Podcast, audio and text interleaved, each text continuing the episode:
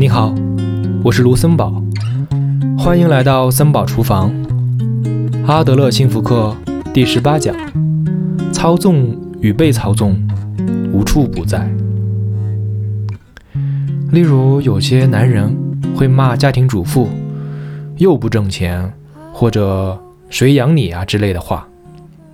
也听到过有人说：“钱随便你花，还有什么不满呀？”这之类的话，这都是一些多么无情的话呀！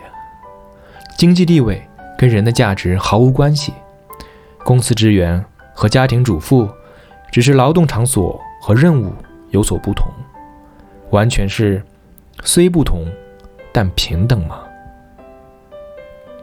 他们只是非常害怕女性变得聪明。比自己挣钱多，或者跟自己顶嘴之类的事情，他们把人际关系都看成纵向关系，害怕被女性瞧不起，也就是在掩饰自己强烈的自卑感。